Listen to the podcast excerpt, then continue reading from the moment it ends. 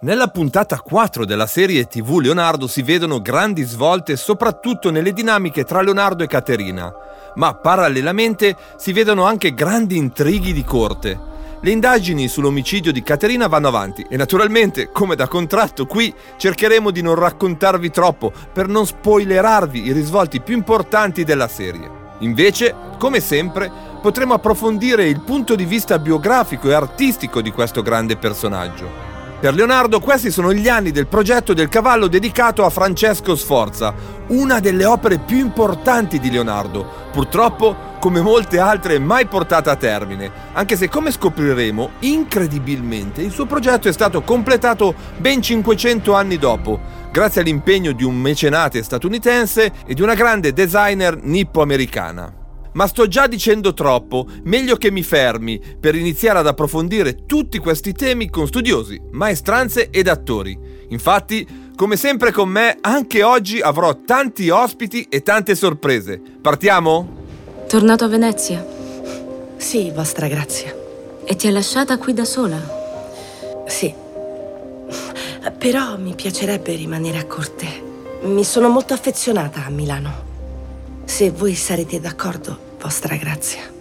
Come sai, spesso le donne sono condannate a una vita vissuta sempre nell'ombra. Gli uomini possono elevarci con una parola e distruggerci in un solo breve momento.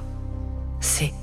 Come avete capito da questo dialogo tra la moglie di Ludovico il Moro e Caterina da Cremona, partiamo chiamando in causa Matilda De Angelis. Sì, perché nella fiction, da donna di umili origini, Caterina è riuscita a guadagnarsi una posizione importante alla corte degli Sforza, grazie alla sua intelligenza, alla sua bellezza e alla sua capacità nelle relazioni sociali, fidanzandosi infine con Bernardo, un nobile veneziano in affari con il Moro. Ma proprio a causa della sua stretta amicizia con Leonardo, Caterina verrà lasciata da Bernardo, trovandosi di nuovo in balia degli eventi. Ho chiesto a Matilda come è stato interpretare questo passaggio. Sentite. Nelle corti molto spesso le donne erano alla stregua di prostitute, poi si chiamavano mistress, che ha un'accezione leggermente diversa. Caterina ha una morale molto solida, molto forte, dei valori molto forti e quindi a un certo punto succede che si ribella, che non ci sta, ehm, che quello che succede va oltre quello che lei può sopportare a livello proprio ideologico e morale. E in un qualche modo dice preferisco non avere niente, preferisco finire per strada, preferisco tornare ad essere una schiava ma libera con i miei principi saldi invece che stare qui e fare la bella vita però eh, chiudere gli occhi davanti a delle cose che per me sono insostenibili e lì in quel momento penso che e spero che il pubblico farà una grande standing ovation per Caterina perché diciamo che quello veramente è il punto forse eh, più dimostrativo della sua, della sua forza, no? Sì, sì, anche della sua modernità. Eh, è un esempio per le donne del XXI secolo, quindi 500 anni di balzo di diritti mi sembra interessante. Ringrazio ancora una volta Matilda De Angelis per il suo contributo. Troveremo ancora Matilda tra pochissimo per altre sue riflessioni sul suo personaggio, ma ora voglio approfondire il tema della donna. Per questo ho fatto una lunga e interessante chiacchierata con Eleonora Plebani, che è ricercatrice di storia medievale presso il Dipartimento di Storia, Antropologia, Religioni, Arte e Spettacolo all'Università La Sapienza di Roma. Sentite cosa mi ha detto sul tema della condizione femminile nel Rinascimento. È stato un periodo in cui la donna donna viene marginalizzata sempre di più perché eh, la società si fa sempre più patrilineare, quindi è l'uomo che acquista eh, un ruolo di assoluto rilievo, la donna non eredita, se ci sono figli maschi le donne sono escluse dall'eredità, giusto nel caso in cui manchi un erede maschio la donna ha la possibilità con notevoli difficoltà di ereditare i beni paterni. Le vedove possono essere tutrici dei figli minori e possono gestire le sostanze, ma anche in quel caso con molte difficoltà. Le donne non possono insegnare all'università, le donne non appartengono alla maggioranza delle corporazioni di arti e mestieri. In Europa, così come in Italia, c'erano delle corporazioni prettamente femminili, cioè ad esempio le filatrici. Però in linea di massima, nelle corporazioni che contano, potremmo dire, le donne erano totalmente assenti, quindi avevano una dimensione principalmente familiare, di mogli, di madri, però erano ad esempio persone molto impegnate nel sociale. Questo per quanto concerne però la dimensione femminile generica. Per quanto riguarda il vertice apicale della società, la situazione era completamente diversa. Quindi ci sono moltissime figure femminili che hanno un ruolo assolutamente rilevante in questo periodo, non soltanto alla fine del XV secolo, ma anche poi all'inizio del XVI. Per una persona che veniva dal niente e che ambiva a qualcosa, l'unica strada percorribile, come dire, era quella di diventare la cortigiana. E quindi, eh, e lo dico con grande rispetto, cioè le cortigiane erano delle figure importanti, spesso coloro che stavano al fianco dei potenti. Ludovico il Moro aveva avuto moltissime amanti, aveva avuto anche dei figli illegittimi ed erano tutte cortigiane, quelle con cui si era accompagnato anche se era innamoratissimo poi della moglie. Cenerai con Sua Eccellenza questa sera. Voi due soli. Quindi voi non ci sarete? Un uomo di potere esercita molte richieste nei confronti del suo popolo. Ti sto offrendo l'occasione di mantenere lo stile di vita a cui ti sei abituata. Conosco mio marito. La mia vita è più semplice quando lui è contento. Ma non dimenticare, io sola ho il suo cuore. Metti l'abito nero. Gli piacerà di più. Senti, Matilda, nella serie si vede più volte sia Caterina ma anche altri personaggi femminili doversi piegare davanti alle richieste degli uomini. Da donna, interpretare questi ruoli ti ha fatto arrabbiare, eh, sorridere, eh, pensare, cosa, cosa, cosa ci dici? Mi ha, fatto, mi ha, fatto, sicuramente pensare. Io ogni mattina andavo in camerino e venivo vestita da tre ragazze, gonna, sottoveste, bustino. E io camminavo e dicevo, ora capisco perché le donne per anni sono state uh, tenute al guinzaglio e fondamentalmente non potevano fare assolutamente nulla. Cioè partendo dall'abbigliamento era mm. impossibile muoversi, era impossibile fare qualsiasi cosa. Cioè io pensavo vestita in quel modo riesco a malapena ad allacciarmi le scarpe, riesco a malapena a bere un bicchiere d'acqua eh, e quindi ho iniziato a riflettere su questa questione e mi sono detta, ma pensa te nella storia, nel corso dei secoli, che cosa abbiamo dovuto sopportare, come siamo state controllate materialmente e quindi poi soggiogate mentalmente anche solo da un bustino, da una gonna, da un, dai tacchi e quindi sì, ho, ho, pensato innanzitutto a questo e mi ha fatto abbastanza impressione, mi ha fatto riflettere e mi ha fatto anche sì, parecchio, parecchio arrabbiare perché ho pensato che è talmente tanto radicato nella storia questo atteggiamento nei confronti delle donne che sembra quasi assurdo pensare che ce ne potremmo mai liberare. Sembra di sì, sembra di sì almeno eh, le tendenze dicono questo, poi non dobbiamo mai mollare perché insomma appunto i bias, i pattern di cui hai parlato sono dentro di noi, no? se ci abituiamo a pensare che una donna debba essere soltanto bella o soltanto incastrata nei ruoli che gli altri immaginano per, per lei, eh, non andiamo più da nessuna parte. Vi ringrazio per i vestiti nuovi. Siete molto generoso, eccellenza. Mi piace tanto possedere cose belle.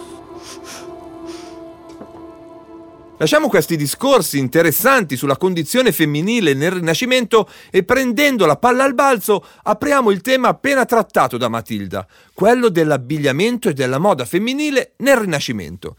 Sentite cosa mi ha detto Maria Giuseppina Muzzarelli che insegna storia medievale, storia delle città e storia del patrimonio culturale e della moda presso l'Università di Bologna. L'aspetto forse più significativo e più interessante della moda femminile ci riporta di nuovo al modo di essere di Leonardo. Perché? Perché è un intervento di tipo quasi architettonico sul corpo della donna. Perde del tutto la sua naturalità per quel poco che eh, aveva conservato in precedenza. E il corpo della donna diventa oggetto di, un, di un'applicazione, di una sorta di struttura.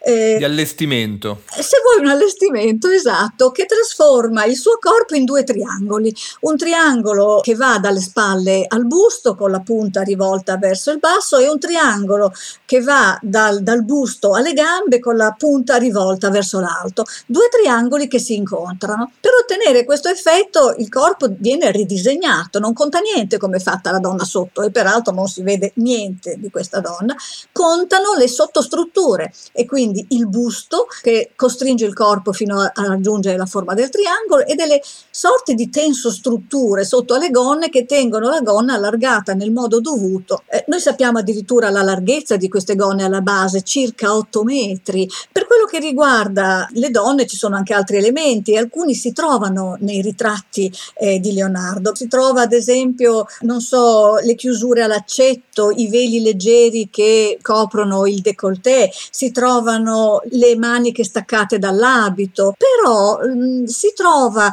relativamente meno rispetto a quello che altri ritrattisti testimoniano per il Cinquecento.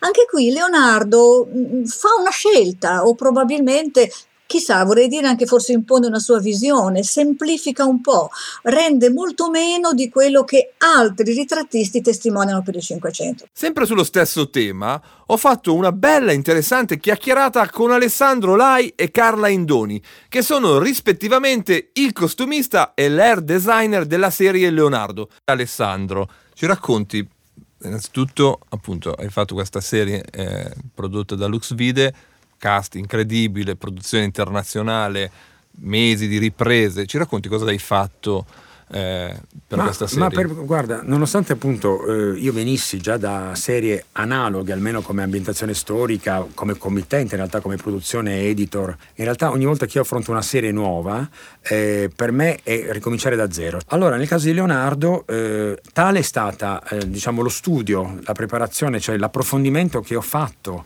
eh, sulla figura di Leonardo e soprattutto sul momento storico in cui è, è, nato e si è sviluppato, che è lì che ho trovato diciamo, le indicazioni su che strada percorrere. Tutto ciò mi ha permesso di dare una linea diciamo, alternativa al, anche al modo di essere e quindi di vestirsi dei personaggi. Come tagli i vestiti, il colore che scegli, le forme, cioè cosa, eh cosa sì, si traduce è un insieme, È un insieme, se vuoi io sto parlando di un sottotesto, già il fatto di aver deciso insieme con il regista di eh, dare una, eh, diciamo una scelta cromatica, una palette cromatica, un range cromatico ai, alle tre fasi di Leonardo che sono legate anche alle città dove vive, quindi Firenze ha una dominante, eh, Milano ne ha un'altra e sostanzialmente queste sono, sono, le due grandi palette. E poi c'è una terza quando si sposta verso Imola, eccetera, che ne ha un'altra ancora. Carla, invece nel tuo caso eh, come hai fatto a studiare, a lavorare, hai, hai preso i quadri? Perché de- decidere una conciatura di una donna, e immagino anche degli sì, uomini sì. Del, del 400 Sempre con la sua collaborazione. Lui, lui è tanto per me perché io vado subito da lui. Come la vedi lei? La vedo con i capelli sciolti così, mettiamo la, la coroncina sulla fronte, è un tandem. Diciamo. E poi tu hai le mani per trasformare quell'idea sì, che sì, vi viene sì, in una così, è una piccola opera d'arte. Diventa i, i capelli lunghi. Il costume non è fatto soltanto da, dall'abito, soprattutto poi nelle serie televisive, è fatto soprattutto dalla, da come vengono curate e pettinate le teste degli attori e delle attrici. Più della metà del mio lavoro dipende da questa signora. Sono curioso, Carla, quanto ci metti a preparare una, un'attrice? Un'ora. Un'ora di Ed tempo? è pochissimo. Ed è poco. Eh, eh. Delle volte ti... mi arrabbio perché fa troppo in fretta. Ditemi qual è la cosa di cui siete più fieri. Dite, guardate a quel minuto lì, quella scena lì, quel vestito, quella conciatura è davvero fatta bene tutto il personaggio di Leonardo è un miracolo, sì. tutto Aidan Turner è un miracolo. Di, intendo dire Lo di preferite testa. con la barba o senza? Tutte e due le tutte persone. Tutte e due, tutte e due. Ma è vero che gli hai rifatto tu la barba, quindi? No, no, trucco io non c'entro niente. No, ah, quindi barba non è capelli? Eh no, è make-up. Sotto la basetta si va in un terreno minato. Prendiamo allora per le corna questo tema della barba. Ho sentito Federico Laurenti, responsabile del make-up per la serie Leonardo. Sentite cosa mi ha detto. La cosa diciamo un pochino più complicata è stata la realizzazione del personaggio di Leonardo. Lui è venuto il primo giorno con una sua barba lunga eh, che però abbiamo dovuto tagliare perché per creare il personaggio nei vari step delle varie età lui doveva essere pulito poi doveva essere un pochino con una, con una, barba di una lunghezza, poi la barba di un'altra lunghezza e poi la barba di un'altra lunghezza con, con un po' di grigi perché passavano degli anni e quindi abbiamo dovuto fare tutti gli step. La grossa difficoltà me la sono ritrovata io dopo la pandemia. Lui è tornato con una bella barba lunga e io ho dovuto eh, al, eh, lavorare sulla sua, che sembra facile, ma non è così facile. E la cosa bella, quando avevamo le foto di raccordo, perché noi abbiamo fatto delle, delle, delle scene, che ne so, attacco diretto, lui entrava al portone, abbiamo fatto un esterno e l'interno l'abbiamo fatto dopo la pandemia. Quindi lui entra e, e, quindi c'erano le foto di raccordo della barba mia completa finta dall'inizio e le foto di raccordo della sua un po' allungata che erano identiche. Sono soddisfazioni. Visto che è così presente il tema della barba, è interessante fare un affondo storico su questo tema. Per affrontarlo sono tornato dalla storica Maria Giuseppina Muzzarelli. Sentite. La barba del Cinquecento è un dato che si afferma con chiarezza, però non è la prima volta. Non è la prima volta perché barbe che segnano una novità ci sono già state nel Trecento. Nel Trecento la barba e i baffi sono un elemento di novità che irrompe sulla scena. Poi nel 400 se ne vedono molte, molto meno e il volto maschile della fine del 400 è sostanzialmente glabro. Poi c'è un'affermazione abbastanza netta della barba eh, che ha proprio luogo all'inizio del 500 e questo affermarsi vistoso ha, ha destato anche delle curiosità. Fra le teorie non so quanto inventate, c'è quella che sia dovuto a Francesco I, questo importantissimo sovrano francese, spessissimo rappresentato con barba e baffi Raffi, questa sua rappresentazione di bellezza e virilità è un po' uno stile nuovo. Si dice che Francesco I abbia fatto ricorso alla barba perché a seguito di una serie di giochi, forse anche un po' avventati, prima si tiravano delle palle di neve, poi presero a tirarsi dei tizzoni ardenti, si sia ferito e abbia quindi subito un vulnus al volto e per coprire questo vulnus si fece crescere la barba, in men che non si dica tutti i cortigiani sono barbuti. Questo è un piccolo piccolo elemento, ma interessante perché è così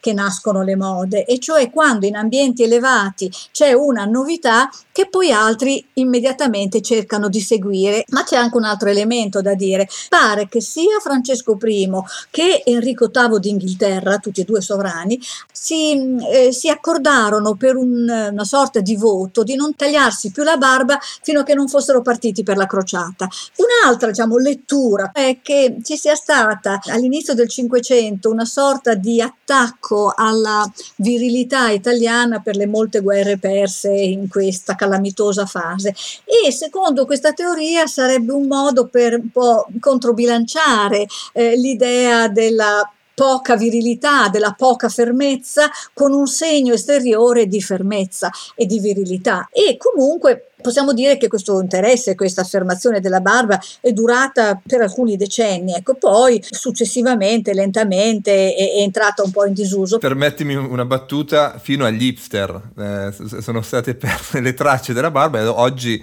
grande moda e chissà fino a quando durerà. Gian Galeazzo presto avrà l'età giusta e governerà il ducato. Milano. Milano cadrebbe se passasse nelle sue mani. Gian Galeazzo è solamente un bambino malato. Sì, certo, eccellenza, ma finché vostro nipote resta in questa città, avrà l'amore e il sostegno della popolazione. Che state suggerendo?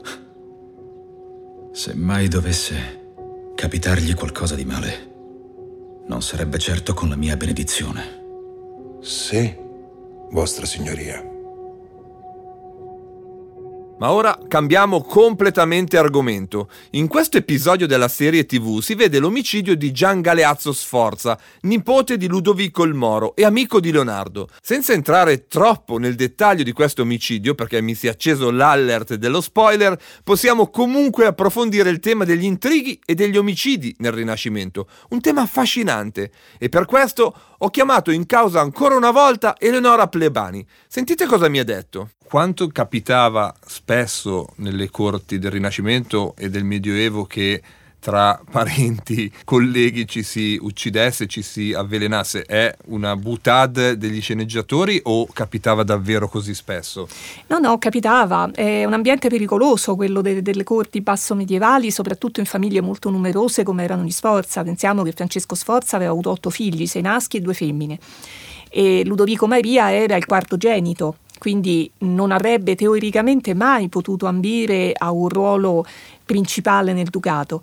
E di questo probabilmente ne soffrì quantomeno ne soffrì dopo la morte del fratello maggiore, quando Galeazzo Maria viene ucciso in una congiura, Ludovico e i suoi fratelli eh, si pongono eh, frontalmente contro la cognata, quindi contro la vedova di Galeazzo Maria e chiaramente contro il giovanissimo Gian Galeazzo Maria.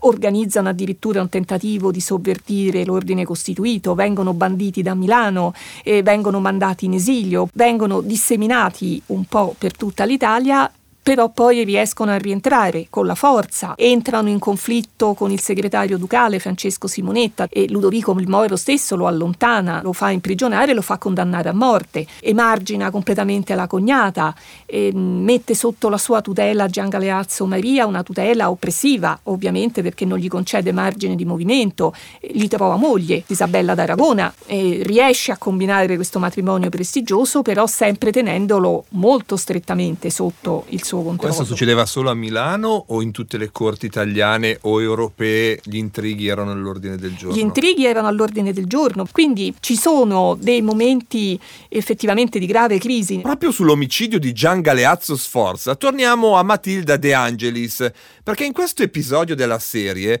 la sua reazione, quella di Caterina da Cremona, è davvero molto particolare. Gli ho chiesto di raccontarmelo. Sentite. Allora, succede che eh, Caterina e, e Leonardo sono nello studio di Leonardo, è appena successa una tragedia, è appena morto il piccolo Gian Galeazzo che era diciamo il successore erede al trono eh, di Ludovico Sforza, presumibilmente avvelenato, quindi assassinato dallo zio, dal reggente dello zio e in quel momento eh, il dramma per Leonardo e Caterina eh, è diverso, ehm, nel senso Leonardo c'era diventato amico con questo ragazzo, si era un po' riconosciuto in lui, nella sua solitudine e anche nel suo sguardo un po' sognatore si vede spesso Gian Galeazzo disegnare, si sente molto legato al mondo naturale, al mondo animale, però lui è, è, costretto a una vita che probabilmente non gli appartiene. E anche Caterina è molto affezionata a questo, a questo ragazzino, lei sa di non poter avere figli,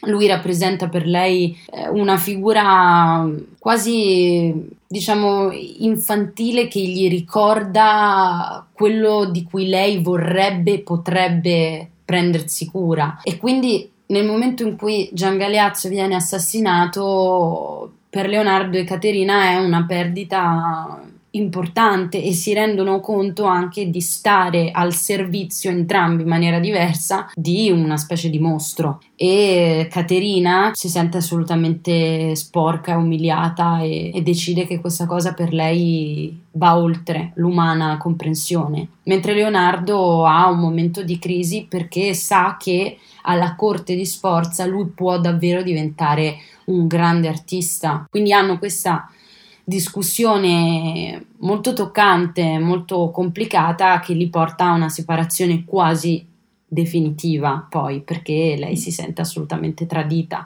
e capisce che l'uomo che lei ama e che amava è stato completamente distrutto dall'ambizione e che ha, ha superato una linea che lei non riesce più a capire. Io se me ne vado adesso non sarò più niente! Se me ne vado adesso non sarò nessuno. Chi sono se non posso essere un artista? L'ambizione ha finito per distruggere l'uomo che io amavo. Me ne vado. Ti prego, ascolta. Io... No, non seguirmi. È finita. Lasciamo definitivamente gli intrighi di corte e gli assassini e buttiamoci come sempre nell'opera artistica di Leonardo. In questa puntata si parla in particolare del monumento equestre dedicato a Francesco Sforza.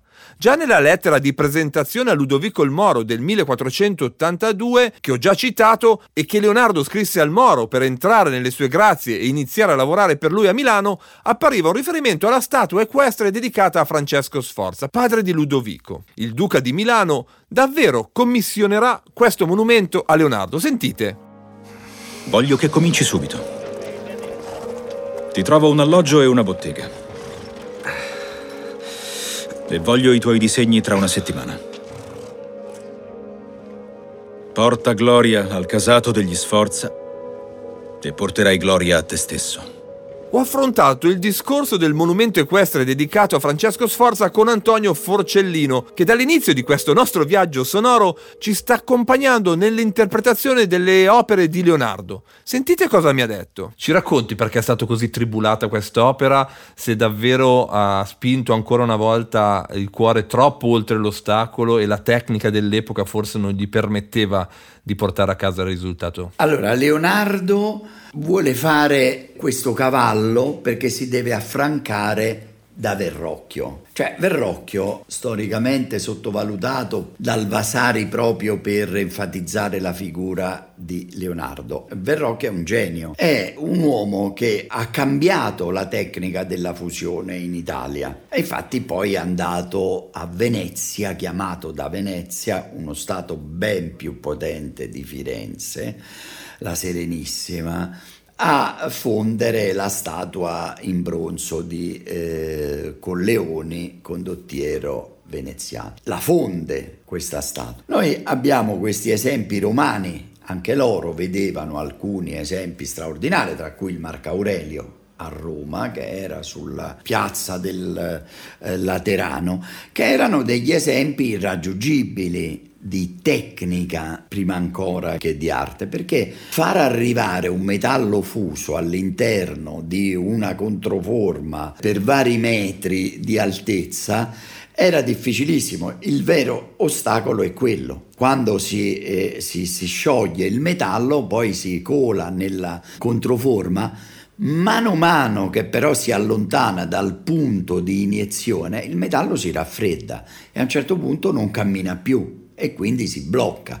Grandi pezzi non si possono fondere. Leonardo naturalmente voleva eh, fare una cosa straordinaria, ha esagerato, in qualche modo diremmo ha un po' delirato, perché eh, all'inizio immagino questo cavallo impennato è, è alto 7 metri e come si fa a raggiungere 7 metri di dislivello con una fusione? E infatti abbiamo queste lettere di Ludovico il Moro a Lorenzo dei Medici, dice senti se ci mandi qualche altro fonditore perché abbiamo l'idea che Leonardo non combinerà granché. Poi in qualche modo aggiusta le sue eh, mire comincia a immaginare di fonderlo in pezzi invece che in un solo pezzo. Abbiamo questi disegni bellissimi per le controforme. A quel punto però eh, succede una cosa straordinaria, che Leonardo inizia una comunicazione di questa sua opera che diventa celeberrima senza esistere.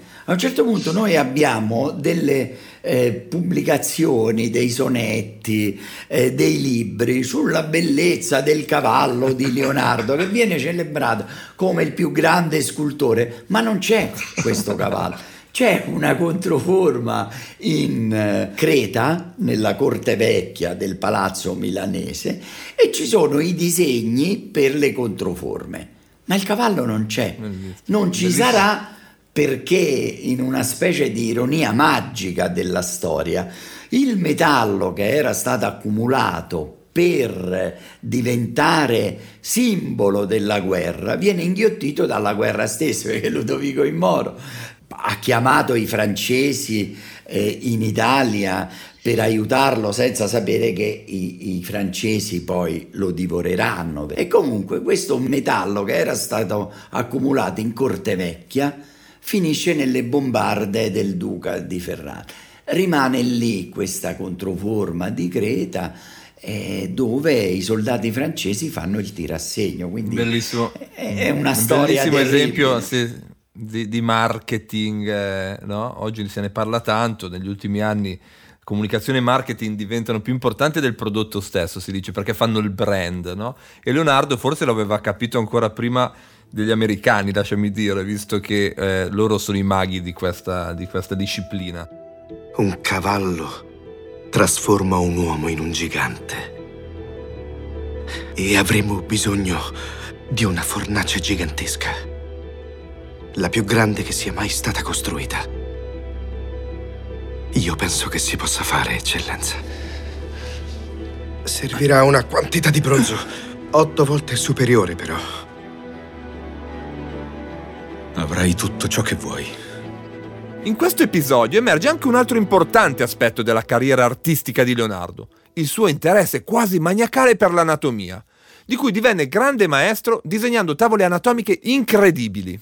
Oltre alla sua curiosità e al suo interesse scientifico, Leonardo aveva capito che per disegnare bene un personaggio, ma anche un cavallo, si deve andare oltre la superficie. Nella serie si vede addirittura Leonardo da un macellaio per osservare i muscoli dei cavalli.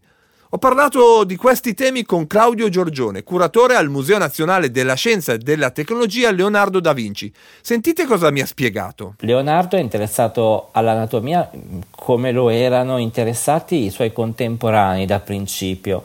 Questo lo impara proprio nella bottega di Verrocchio, vale ricordare proprio che la copia dal vero nelle botteghe nasceva proprio dall'esigenza di esercitarsi nella rappresentazione eh, del corpo umano, quindi degli arti, delle braccia e anche dei panneggi. In questo vale la pena ricordare come Verrocchio istruisse i suoi allievi facendo creare dei manichini con dei panneggi impregnati di creta in modo tale che si formassero molto scultoriamente e potessero poi essere copiati. Ecco, così come i panneggi, anche gli arti eh, e i corpi eh, sono parte dell'esercizio del giovane artista. Quindi quando Leonardo si forma come maestro, ovviamente ormai indipendente, lavora prima a Firenze e poi si sposta sposta a Milano, nasce in lui l'esigenza sempre, come dire, più definita di eh, conoscere il corpo umano nella maniera più approfondita possibile. Quindi da principio eh, legandola sempre alla esigenza di